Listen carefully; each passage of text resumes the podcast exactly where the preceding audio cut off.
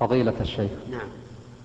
فضيلة الشيخ اختلف العلماء رحمهم الله, رحمهم الله في أخذ شيء من شعر أو ظفر الميت عند تغسيله. نعم.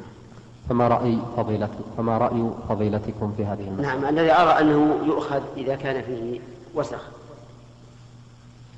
لأن الأظفار إذا كان فيها وسخ فنقش الوسخ هذا صعب. فتقص الأظفار وترمى. أو تدفن وأما العانة فلا.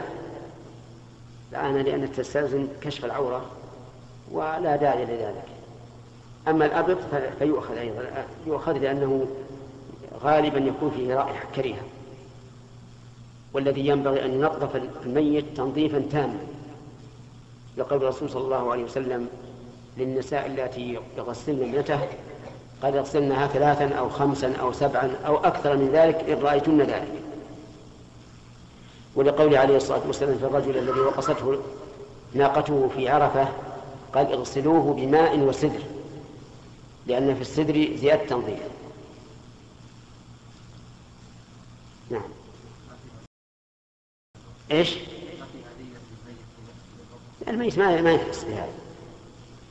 الميت ميت ما يحس بهذا الشيء. ويمكن أن يقص قصا. نعم لكن لكن كما قلت إذا كان إذا إذا كان فيه اذيه يعني طوال مثلا طوال عشان البقاء على هذا الطول يصير فيه اذيه